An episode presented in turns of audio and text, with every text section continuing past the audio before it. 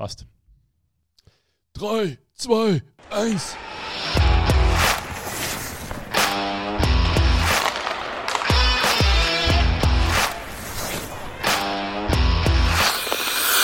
Jetzt ist es soweit. Der erste Eiskalt-Podcast. Große News, kleine Scheiben, 20 Minuten quatschen über Eishockey, alles was in der österreichischen Liga passiert, CHL, international, Eishockey Österreicher, alte Geschichten, neue Geschichten, vor allem unterhaltsam. Wer präsentiert ihn? Der Martin Queller, Sportchef der Kleinen Zeitung Kärnten und ich, Stefan Jäger, ehemaliger Sportredakteur der Kleinen Zeitung.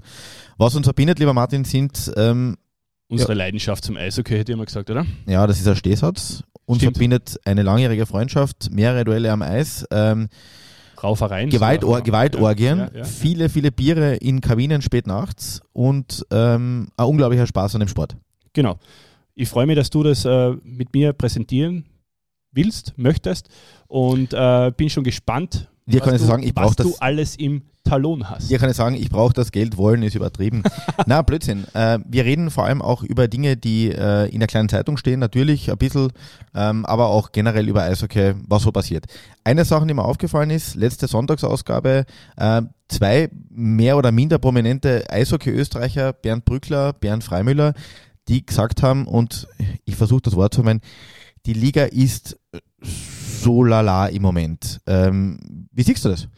Ja, also ich kann das durchaus nachvollziehen, was der Bernd Brückler und der Bernd Freimüller, beides profunde Eishockey-Kenner, äh, äh, da zu Protokoll gegeben haben.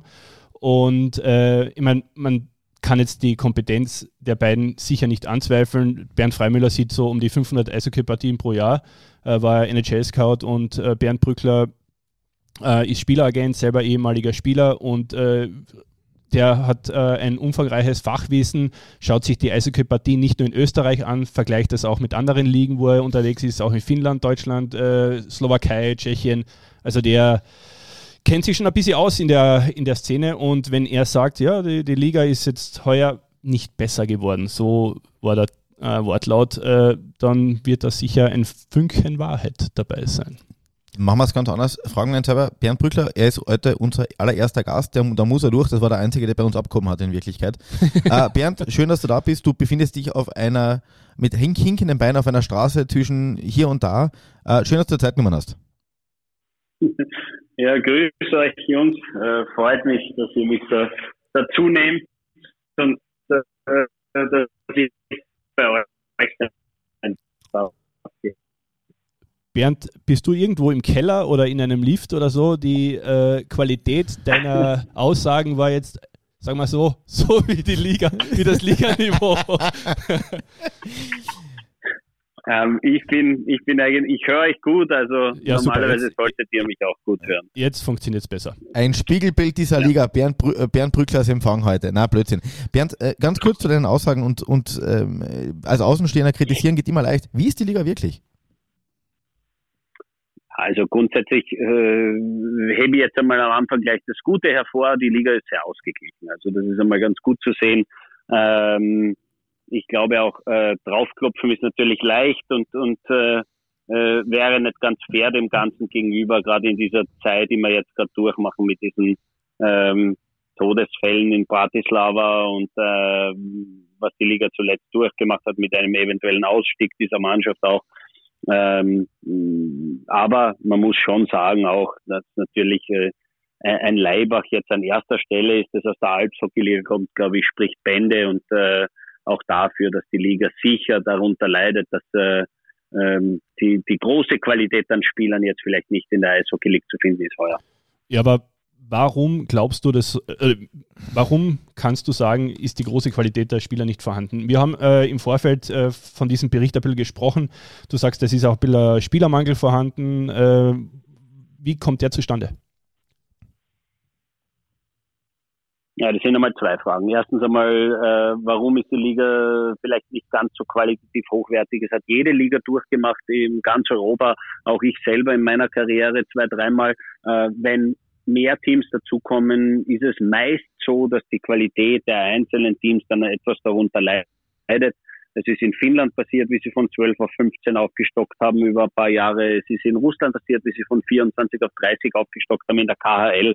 Es sind dann halt einfach nicht genug äh, qualitativ hochwertige Spieler am Markt, die das dann äh, einfach normalerweise unter den weniger Teams aufteilen und dann, wenn er mehr wird, einfach halt die Qualität darunter leidet. Und eine zweite Frage, äh, warum gibt es nicht so viele Spieler? Das hat sicher viel damit zu tun, dass Covid einfach Spieler gezwungen hat, über die, die letzten 18 Monate das zu überdenken und viele einfach keine tolle Zeit hatten in Europa letztes Jahr mit Lockdown, mit äh, äh, Familien, die nicht auf Besuch kommen haben können aus Nordamerika für die jetzt Kanadier oder Amerikaner und die einfach gesagt haben, nein, wir kommen nicht mehr nach Europa. Und jetzt ist ein wahnsinnig dünner Spielermarkt im Moment. Es gibt wirklich nicht viel, das äh, große Qualität, die am Markt ist. Es sind normalerweise immer Spieler, die nach den AHL oder NHL-Camps nach Europa pushen. Das ist heuer ausgeblieben.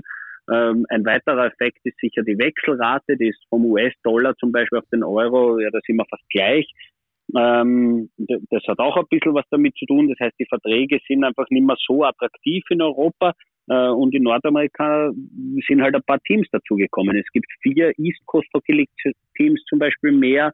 Es gibt die Seattle Kraken. Natürlich sagt jetzt ja jeder, okay, was hat das für einen Effekt für Europa? Aber es ist ein Trickle-Down-Effekt, der einfach passiert und äh, da befinden wir uns jetzt gerade. Ja, äh, Bernd, das, ich habe so gefühlt, wir reden wir in Österreich, wir sind ja die Meister im Entschuldigungen finden. Ähm, du hast selber in Österreich gespielt, Finnland, AHL und so weiter. Aber irgendwann muss doch da der nächste Schritt erfolgen. Seien wir uns ganz ehrlich. Das sind jetzt alles, ja, stimmt Faktoren, aber mittlerweile hält, also muss Corona eh für alles herhalten. Ja. Jetzt ist es auch schon das die Qualität in der österreichischen Liga. Was könnten die Liga tun, um, um besser zu werden? Weil äh, ich gebe da zu einem großen Teil recht. Ich habe heuer einige Partien gesehen, die waren jetzt wirklich nicht gerade das, was einen nächtelang wach hält. Ähm, was, was, was kann die Liga tun? Oder, oder was ist mit den Spielern? Warum hat man früher in Österreich NHL-Stars gehabt oder Ex-NHLer oder Leute aus der KHL kommen sind? Und warum ähm, ja, machen offenbar gute Spieler am Bogen um Österreich? Also zuerst darf man mal eines nicht vergessen und das ist, dass die Liga schon eine sehr, sehr gute Entwicklung durchgemacht hat in den letzten Jahren.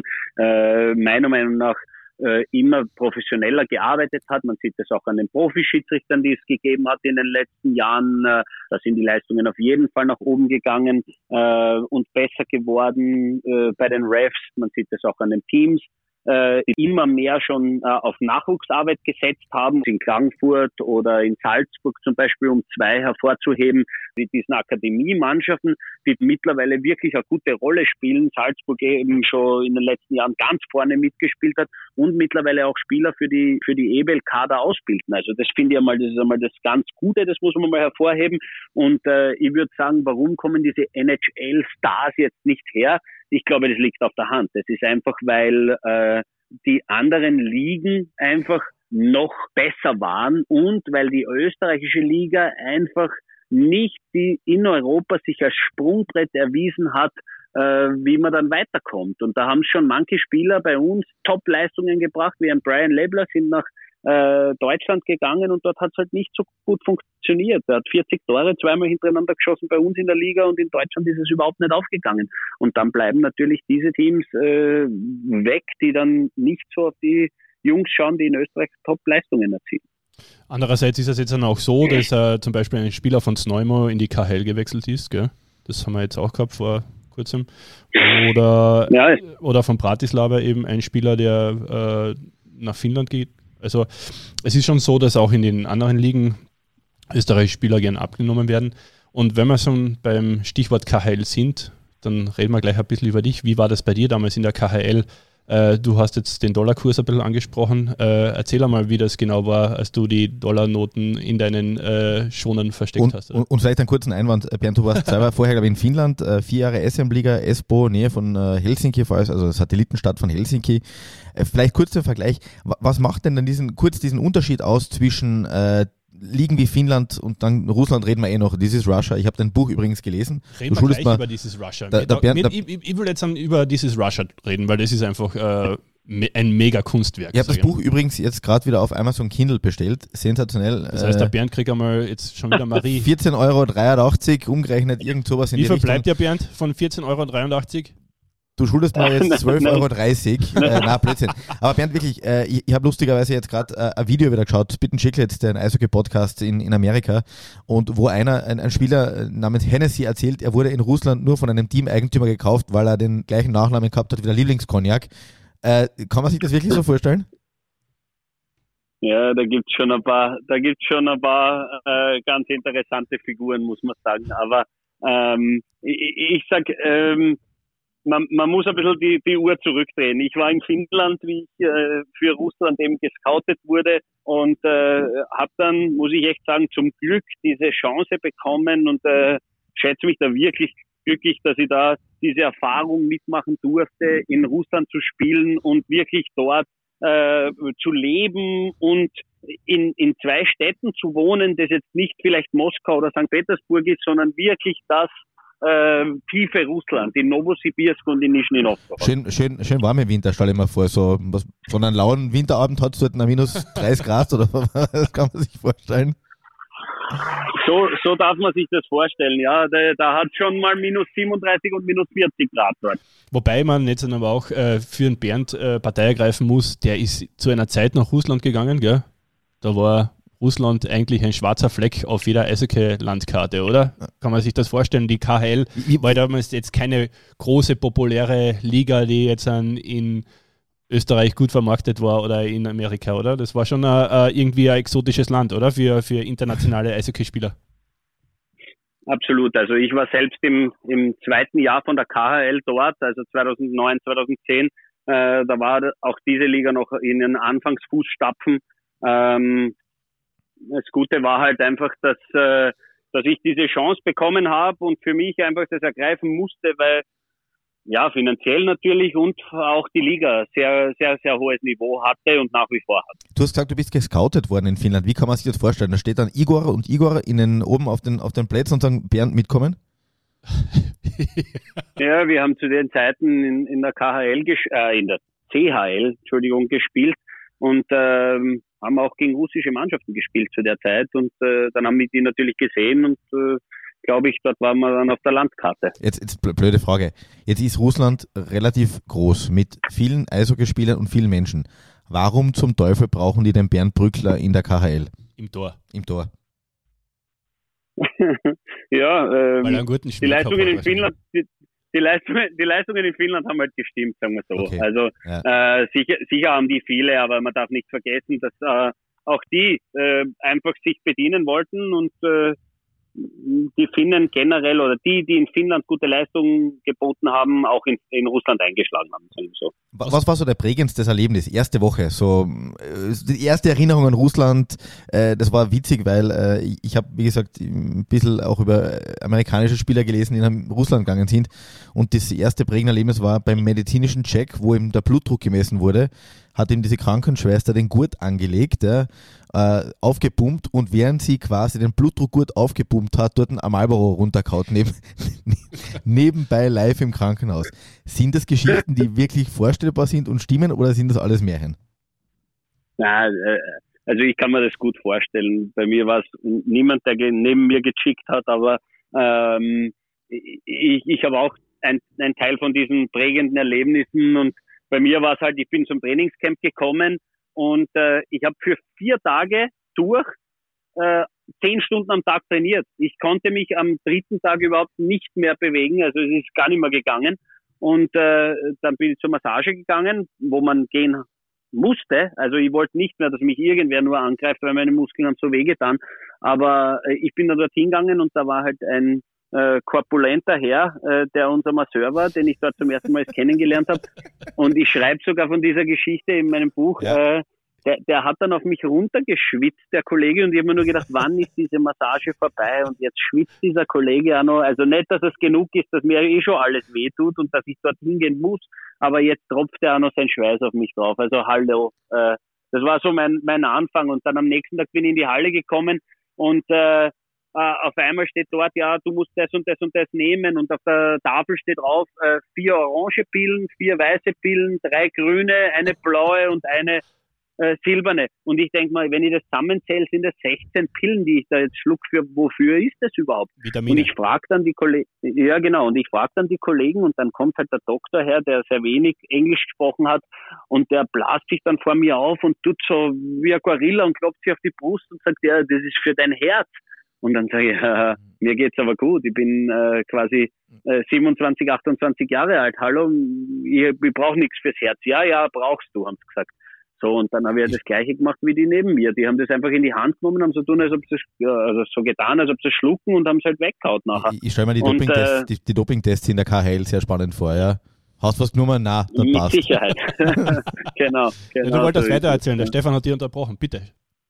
Nein, und, und, und, und so war das halt. So äh, habe ich das halt miterlebt. Und äh, das waren so die ersten so Welcome Signs. Und äh, ähm, im Laufe meiner Zeit habe ich halt immer mehr einfach erfahren und deswegen ist auch der, der Titel meines Buches so gekommen, äh, weil ich danach nachgefragt habe, ja, warum ist das jetzt so? Oder wir haben danach eine Woche später Auswärtsfahrt gemacht nach Moskau und die Jungs haben ihre Lunchpakete einfach so entsorgt. Äh, wir sind stehen geblieben, einfach für eine Pinkelpause äh, so bei einer Raststätte und die haben das einfach weggehaut und nicht in einen Mistkübel hinein. Und ich sage, ja, was, was tut's hier? Da drüben ist ein Mistkübel 100 Meter. Ah, das ist Russia, sagt sie mir. Etarasie, Etarasie. Hat da jeder gesagt zu mir auf Russisch und ich denke mal, was sagen die alle? Ich habe natürlich noch nichts verstanden und ja, mit der Zeit lernt man halt dann und dann weiß ich warum, ja. Das ist einfach Russland, ja. Hast du, Schlecht, hast du Russisch gelernt?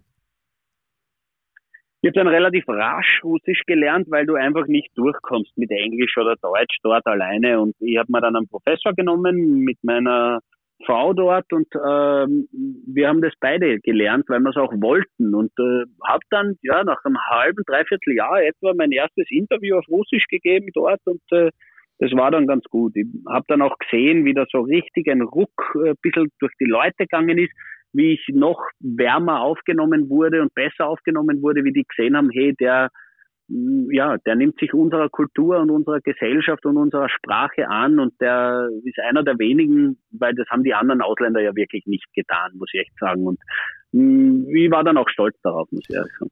Du bist ja ein bisschen ein Organisator. Also seit deiner Spielerkarriere warst du da schon, äh, ich kann mich erinnern, wie das in Klagenfurt auch der Fall war. Du bist kommen, nach wenigen äh, Tagen, Wochen hast du schon ein äh, Teamessen organisiert gehabt. Äh, also du bist da schon ein bisschen, ja, ein bisschen ein Manager in der Kabine, glaube ich. Und ähm, wie war das in Russland? Hast du da äh, so quasi die Imports, die anderen Imports ein bisschen an die Hand genommen als äh, ja, halber Local mit Russischkenntnissen? Jawohl, also natürlich habe ich, habe ich die probiert zu nehmen und sagen, äh, hallo, jetzt äh, gehen wir dorthin, gehen wir dahin. Und äh, ich habe das einfach nicht verstanden, wie man äh, sich nicht dieser Kultur annehmen kann. Das ist nämlich doch trotzdem eine sehr, sehr interessante Kultur und ein, ein interessantes Leben. Und äh, ich denke mal schon, dass ich das gemacht habe und äh, war ein bisschen so ein Link zwischen den, den anderen Imports und den Locals. Du Bernd, was anderes. Du hast in Finnland gespielt und Finnland hat lustigerweise, glaube ich, den höchsten Schnitt an NHL-Torleuten ähm, im Moment von den, von den, von den ausländischen äh, oder von, von, von ähm, außerhalb von Kanada und, und Nord Noch kriegst du das außer. ja, selbst so ausländischen. Ähm, von den, von den nicht äh, kanadischen und äh, amerikanischen Hintergrund. Wo, woher kommt das einerseits und warum produzieren wir auch in Österreich zum Beispiel so wenige gute internationale Torhüter? Ja, also ich, ich glaube, darum, es geht natürlich um eines, dass einfach in Finnland schon bei den Jüngsten, ich merke das bei meinen beiden Jungs, die sind beide, ich, ich sag fast leider im Tor, weil die lieben das und äh, die, das macht mir ein bisschen schwer als Papa, aber ähm, die, die sind im Tor und haben bereits jetzt bei der U9 und U11 haben die Torwarttrainer und die eigenen. Jede Mannschaft hat eigene Torwarttrainer und äh, da geht es einfach so, dass man sich dann weiterentwickelt. Aber das, das, Das das, geht das, das, dann. also, ja, das war jetzt äh, nicht böse, aber das war jetzt ein bisschen Ausrede. Warum funktioniert das in Österreich nicht? Eigene Tormann-Trainer haben wir bei uns auch. Warum, warum? Und das stimmt nicht.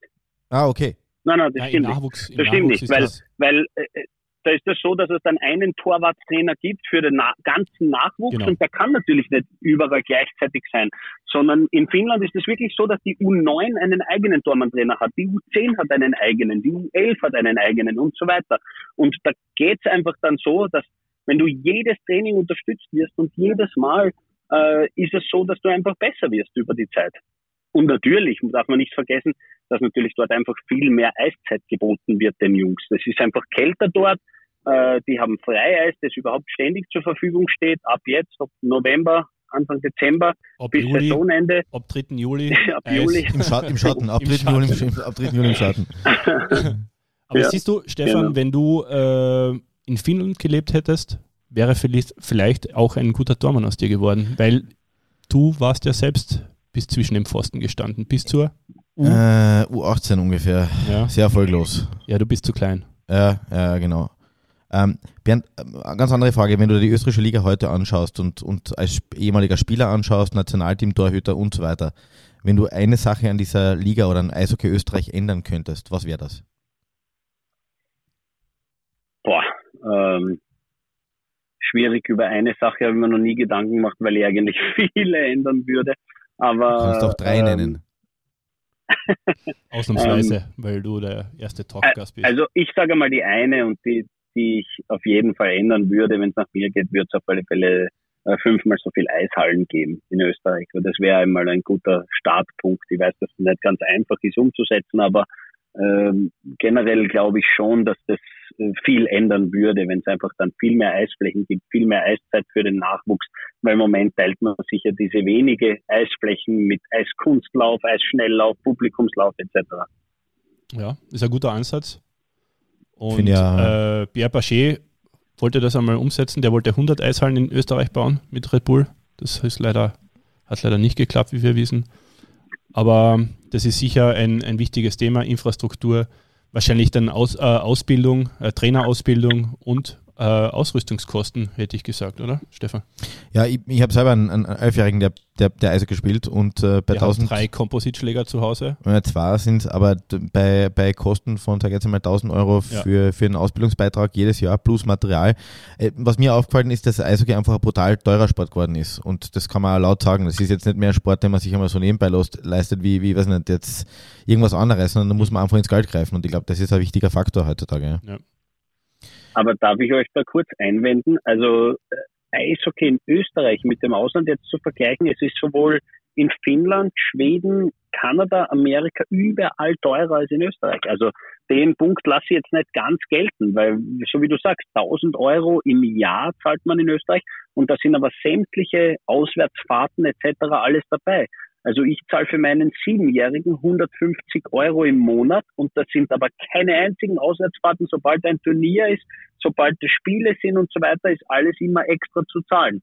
Und äh, da hört man doch in Österreich, dass da teilweise diese Turniere und diese Spiele und so weiter dabei sind. Und äh, ich rede jetzt nicht von Ausrüstung und so weiter, ist mir schon klar, dass Eishockey ein teurer Sport ist, da und dort. Aber in Österreich glaube ich viel weniger noch als im Ausland. Also das lasse ich jetzt nicht ganz gelten. Okay, das äh, nehmen wir so zur Kenntnis. Na, Schön Schön Schöner Konter, ja. Blödsinn, äh, ist, ist absolut berechtigt, aber es ist definitiv auch kein günstiger Sport. Und ähm, so wie ich es gesagt habe, also das ist mir auch wert, ja. Und die wird wahrscheinlich auch 2000 Euro zahlen. Ich hoffe, jetzt hört niemand vom KC-Tour und sagt, ja, wir, wir ändern den Erlaubschein, ja. Aber, aber es ist definitiv etwas, wo man sich einfach als Elternteil oder ein Sport, der auch sehr trainingsintensiv ist, der einerseits äh, monetär intensiv ist. Ich würde mir auch wieder wünsch, wünschen, dass wieder mehr Jugendliche oder mehr Kinder zum Eishockey finden. Aber das ist nichts, was wir über Nacht ändern können, ja. Ja, ja. Nein, das stimmt. Das stimmt sicher. Und mehr gehören dazu, um dann eine breitere Masse und mehr Qualität äh, am Ende herauszubringen. Keine Frage. Bernd, vielen, vielen herzlichen Dank, dass du da heute Zeit genommen hast. Das war ein super Einblick, zumindest ein kurzer Einblick, äh, sowohl in äh, deine Sprachgewohnheiten in Russland als auch in Eishockey Österreich. Vielen Dank. Äh, wir sehen uns in einer Eishalle. Du schaust da regelmäßig Spiele an. Sehr gerne. Ich schaue mir wirklich regelmäßig Spiele an und äh, vielleicht schauen wir ja eines wieder gemeinsam an, irgendwann einmal in diesem Winter. Mit einem Kaltgetränk. Ja, wir sagen jetzt nicht, wir können, wir können, wir können Bier sagen, aber das dürfen wir, das glaube ich, nicht. dürfen wir nicht. Ja. Das haben sie uns gesagt, wir sollen auf keinen Fall Bier erwähnen. Bier, Deswegen erwähnen wir, Bier ist verboten. Bier ist verboten. Genau. ein Zuckergetränk aus Salzburg vielleicht. Magst du das erwähnen? Äh, so, danke, Bernd, der Empfang ist jetzt sehr schlecht geworden. danke. Ähm, bis zum nächsten Mal. danke, Bernd. Jungs, alles, alles Gute euch. Gell? Danke, danke ciao. Tschüss. ciao. Es war sehr unterhaltsam mit dem Bernd Brückler. Er hat uns richtig Gas gegeben. Aber was man immer wieder auffällt. Das darf er. Ja, das, das darf er natürlich. Was man auffällt, äh, die, die, Loyalität der österreichischen Spieler zur österreichischen Liga ist dann, wenn es hart auf hart geht, dann wieder ganz groß und sagt, naja, so schlecht sind wir eigentlich gar nicht. Das ist mir noch aufgefallen. Ja, das ist aber, ähm, das ist öfters der Fall, weil äh, ja, da gibt es natürlich Vetos. Gell? Und äh, Bernd Brückler, man muss auch sagen, das ist sein Geschäft. Die Liga ist sein Geschäft. Äh, er ist Spielervermittler und vermittelt auch Spieler in die Liga. Das hat jetzt, äh, das, da will ich jetzt gar nicht schlecht reden, aber ähm, er darf natürlich auch nicht gegen sein Geschäft reden, aber es ist auch völlig in Ordnung. Alles klar. Das war's. Der erste Eiskalt-Podcast ist in der Tüte, im, auf der Speicherkarte, wie auch immer. Wir hören uns am nächsten Montag. Ja, sehr gerne. Also Montag, Dienstag, Mittwoch, irgendwann in den Zeitraum, oder? Ein Wochentag zwischen Montag und Freitag. Nein, nächster Montag, Eiskalt Podcast, Martin Quendler, Stefan Jäger. Schönen Abend noch. Danke. Schönen Abend, danke.